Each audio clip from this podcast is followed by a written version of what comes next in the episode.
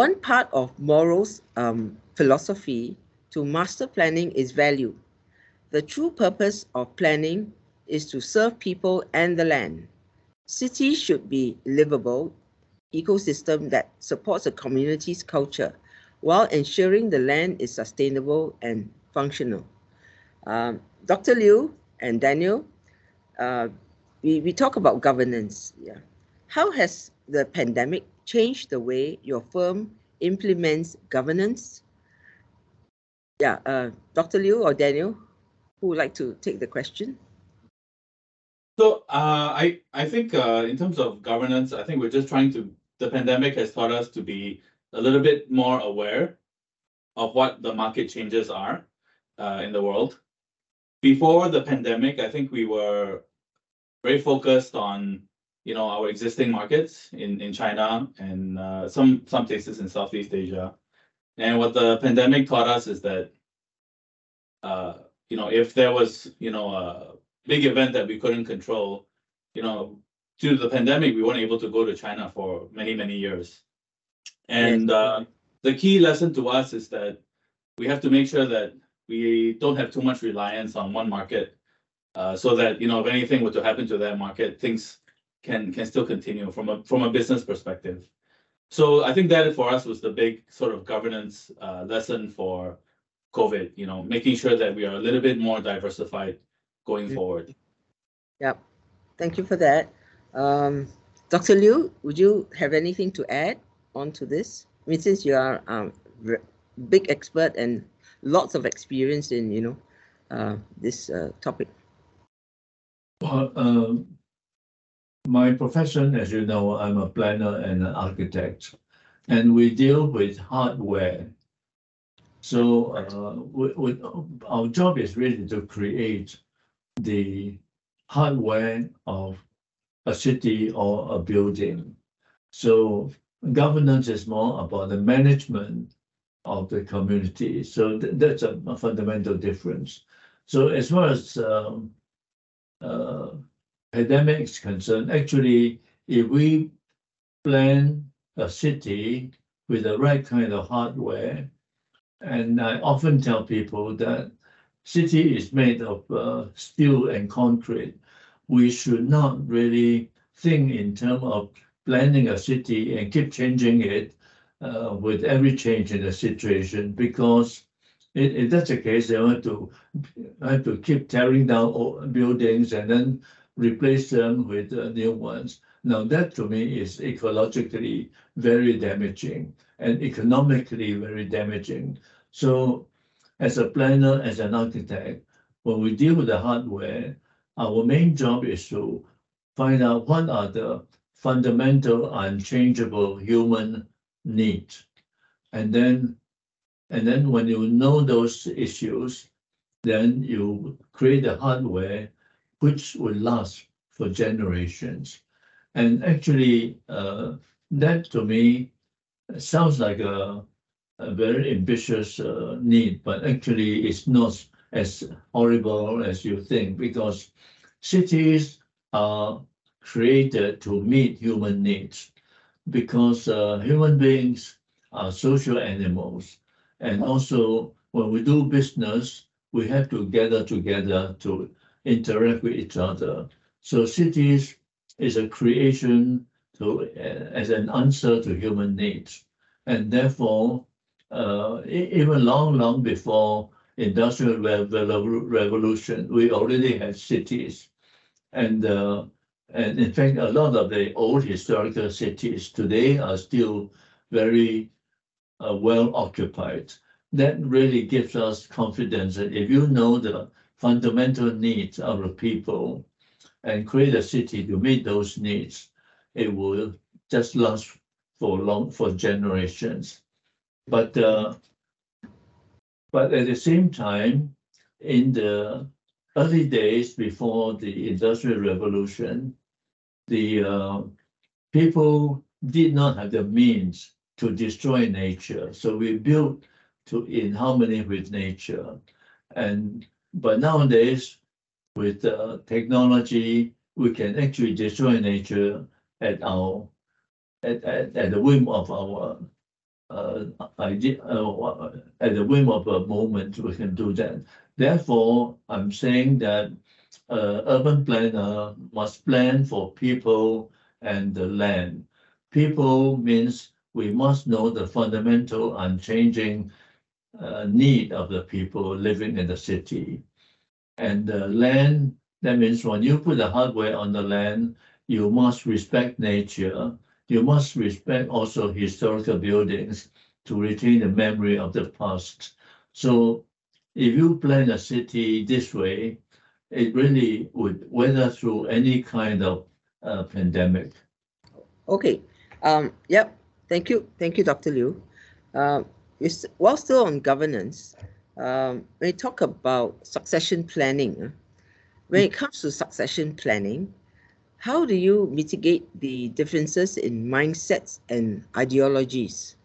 You know, succession planning is so important in, in our society, lah, you know, uh, handing down um, uh, ideas and everything else.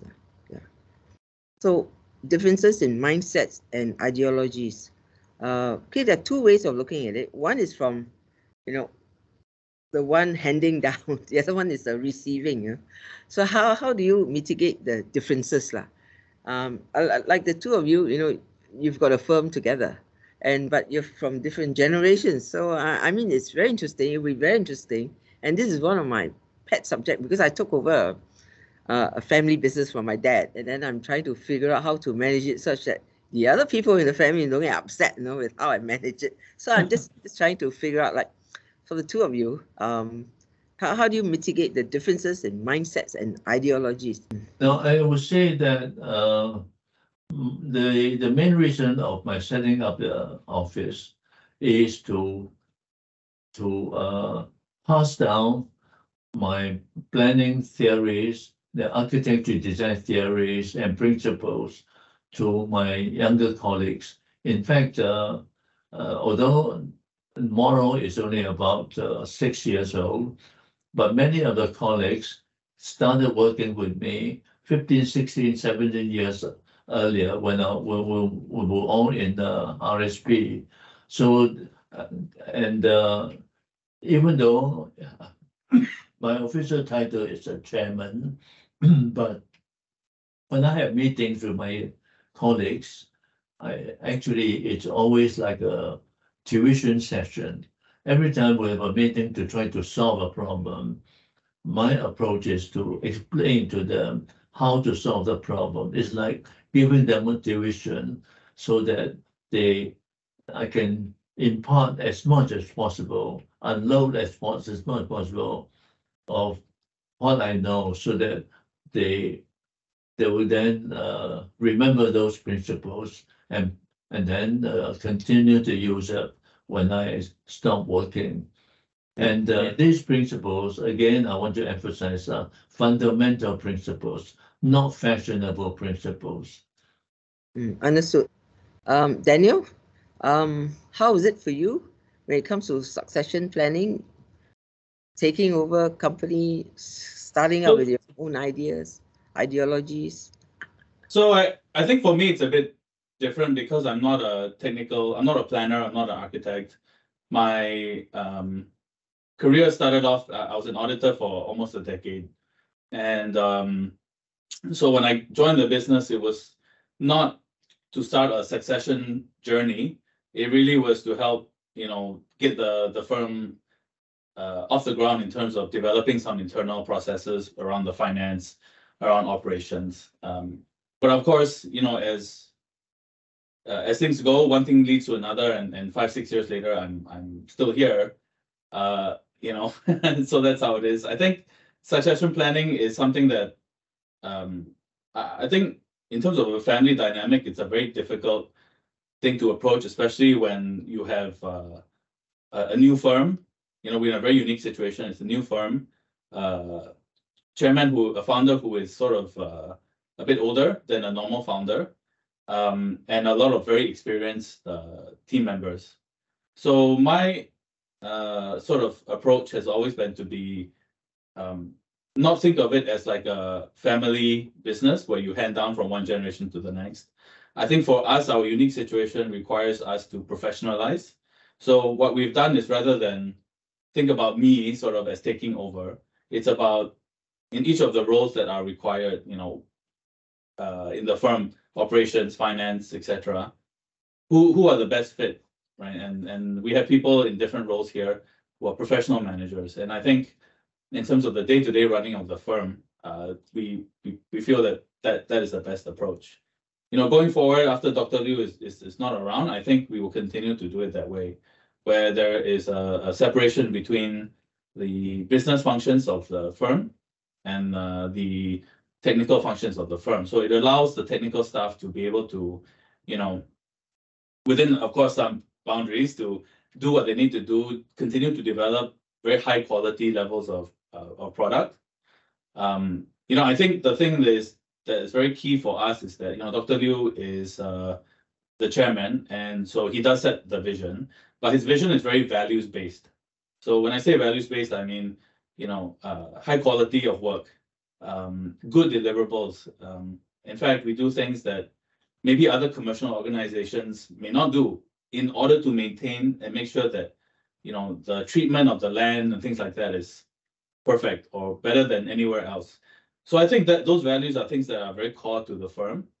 And so no matter how you know succession, whatever happens, I think these are values that we will still try to hold on to. You know, we don't need to make the most amount of money because at the end of the day, we are professional experts. And so our job is to make sure that our clients, uh, the governments we work with, get the best level of deliverables. And I think that is something the next generation is is committed to. Yeah. Maybe I'll just add that in every organization, you need a management team. So uh, Daniel, with his background in management and in uh, finance, he's actually a very valuable member of our firm, and that frees uh, other professional staff to just focus on the professional work. And actually, I want to just add that uh, because many of the staff have been working for me for 15, 16, 17 years, and therefore they are already earning high respect in the profession. Many of them got invited to give talks and so on. And so uh, I'm not too worried about succession, except that professional world, especially this kind of creative world, uh, there's no boundaries. There's always something to share. So I'll try my best to just share as much as you can. But uh, they themselves has already established uh, recognition in the profession. Uh, thank you, Doctor. Dr. Liu. Thank you, Daniel.